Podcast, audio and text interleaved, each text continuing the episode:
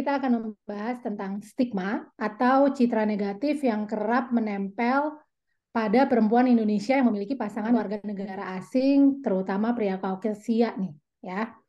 Nah, eh, sebenarnya podcast Mix Couple sendiri pernah diwawancara oleh media eh, ABC Australia terkait ini. Nah, saat itu tuh selain kami ada narasumber yang memberikan pandangannya, kenapa sih fenomena tersebut bisa ada dia adalah seorang akademisi, tepatnya dosen pendidikan anak, gender, dan seksualitas di Universitas Gajah Mada. Namanya adalah Yulida Pangastuti yang hari ini nih sudah bersama kita di sini. Halo Ida. Halo, halo Yani, apa kabar? Halo, halo Ida.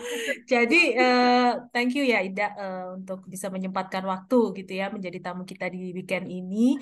Jadi langsung aja, uh, kita kan ngomongin tentang stigma nih terhadap pernikahan campuran.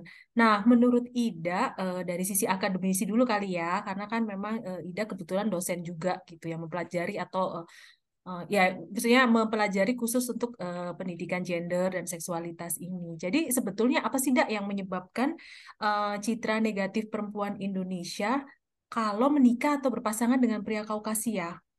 Atau misalnya secara general mungkin nggak nggak cuma pria Kaukasia kali ya, atau pria-pria beda bangsa gitu. Kenapa stigma itu melekat pada perempuan Indonesia, Dak? Ya, thank you ya Mir ya. Mm -hmm. uh, sebenarnya kalau boleh uh, kita apa namanya mundur sedikit gitu ya. Kalau kita ngelihat langsung sebagai stigma tuh kayaknya agak kecepatan ya, karena misalnya nggak hmm. semuanya itu dianggap stigma. Ada juga yang lihat dari sisi positif, kayak misalnya kalau dilihat dari sudut genetik kan misalnya ya kita mungkin pernah dengar kalau semakin jauh kita nikah dengan orang yang dari budaya yang berbeda, dari kekelu apa kekerabatan yang berbeda, maka Eh, keturunan yang dihasilkan itu bisa lebih rendah kemungkinan ada yang disebut dengan recessive genetic disorder gitu ya. Kalau sementara kalau terlalu dekat malah bisa membuat uh, banyak uh, apa ya kerawanan ya kondisi-kondisi yang tidak diinginkan. Dan juga nggak hmm. bisa di ini juga ya banyak di masyarakat kita yang justru menganggap kalau menikah dengan orang asing itu dianggap sebagai pencapaian tertentu gitu ya walaupun pencapaian ini datangnya dari berbagai macam opini. Cuma kita nggak bisa langsung bilang bahwa itu semuanya negatif gitu, nggak juga kan. Um, mungkin juga kita perlu ngelihat juga ya, sebenarnya yang disebut dengan stigma negatif itu muncul di mana?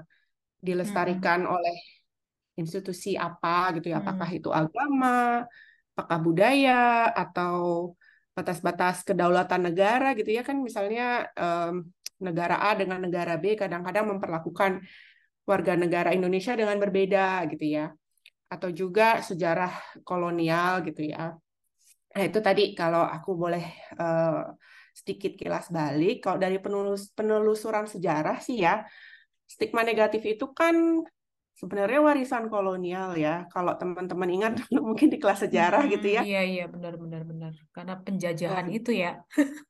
ah, gimana Bukan. pemerintah kolonial itu ngebagi-bagi masyarakat berdasarkan ras kan. Jadi ada yang Eropa kulit putih yang dianggap superior gitu ya, terus ada orang timur jauh termasuk di dalamnya itu misalnya Asia Selatan, Asia Timur itu sebagai kasta kedua, terus yang paling rendah itu adalah kasta pribumi. Nah, pembagian ini kan juga didasarkan asumsi kolonial ya yang menganggap bahwa yaitu tadi ada superioritas yang ditentukan oleh ras gitu. Jadi ini sebenarnya kalau aku bilang bahwa pandangan demikian itu rasis dan kolonialis ya. Walaupun kita di sini semakin modern, kita menggunakan kata kolonialisme itu tidak hanya sebagai uh, pemerintah kolonial aja gitu loh. Kadang-kadang kita juga berperilaku kolonialis kan. Misalnya kita menganggap orang yang kulit uh, lebih gelap itu misalnya uh, hmm, iya, tidak iya. diinginkan hmm, hmm, gitu. Terus juga aku mau ngasih sedikit eh, apa ya insight bahwa sebenarnya eh, ragam stigma itu nggak sama ya, ah, ditentukan oleh gender, ras, agama, sosial ekonomi dan lain sebagainya. Um, karena kawin campur itu kan nggak hanya satu golongan, nggak cuma kelas menengah aja yang eh, kawin campur ya. Terus juga nggak cuma antar pasangan hetero, ya kan teman-teman juga tahu ya ada juga pasangan yang non hetero yang juga menikah gitu ya dan kebetulan hmm. beda beda negara, beda bangsa gitu ya. Uh, nggak hanya antar kulit putih dengan kulit berwarna, ada kulit berwarna dengan kulit berwarna yang lain juga.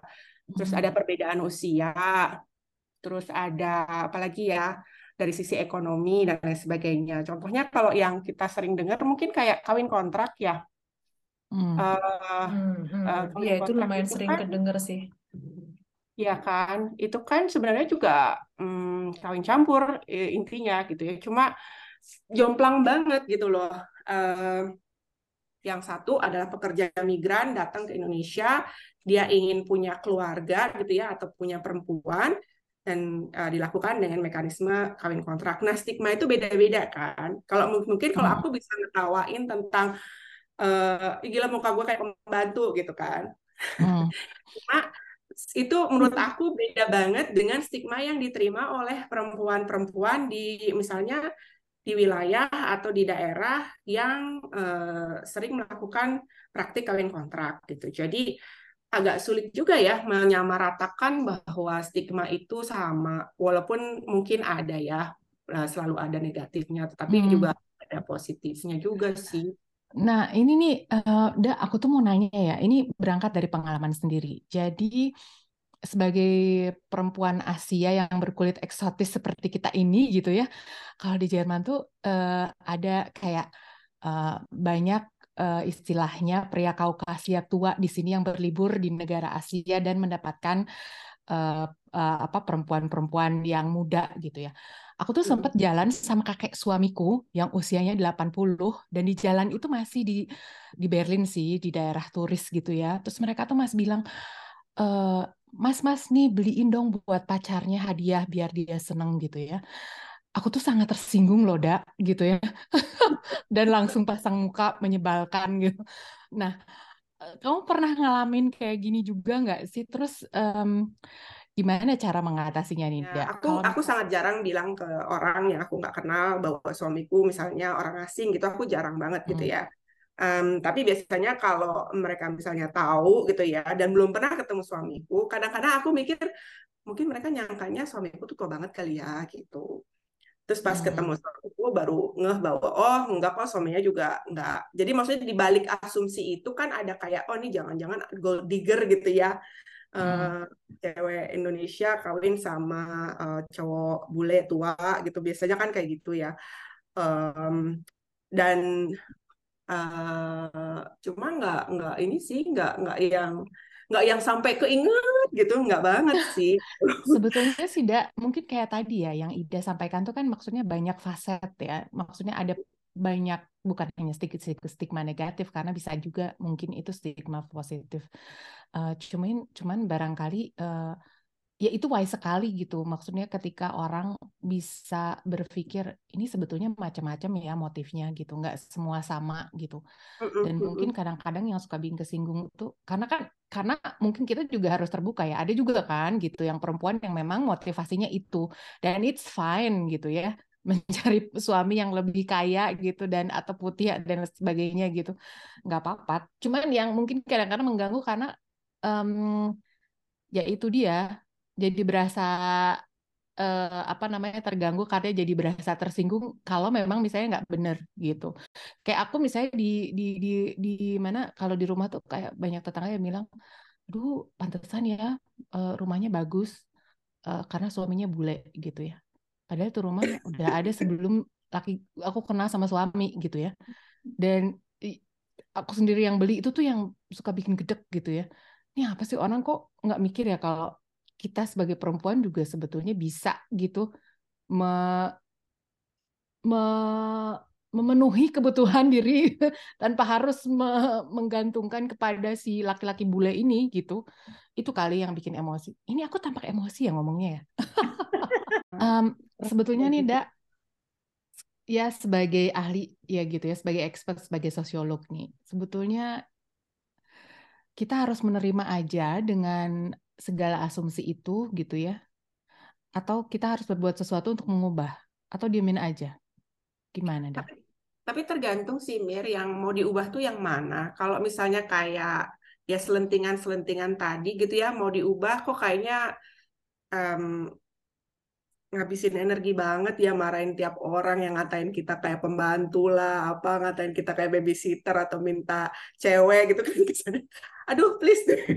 Marahin aja uh, saat itu on the spot gitu ya. Kalau itu menurut aku bisa gitu ya. Cuma kalau yang lebih sulit kan yang yang sistemik ya.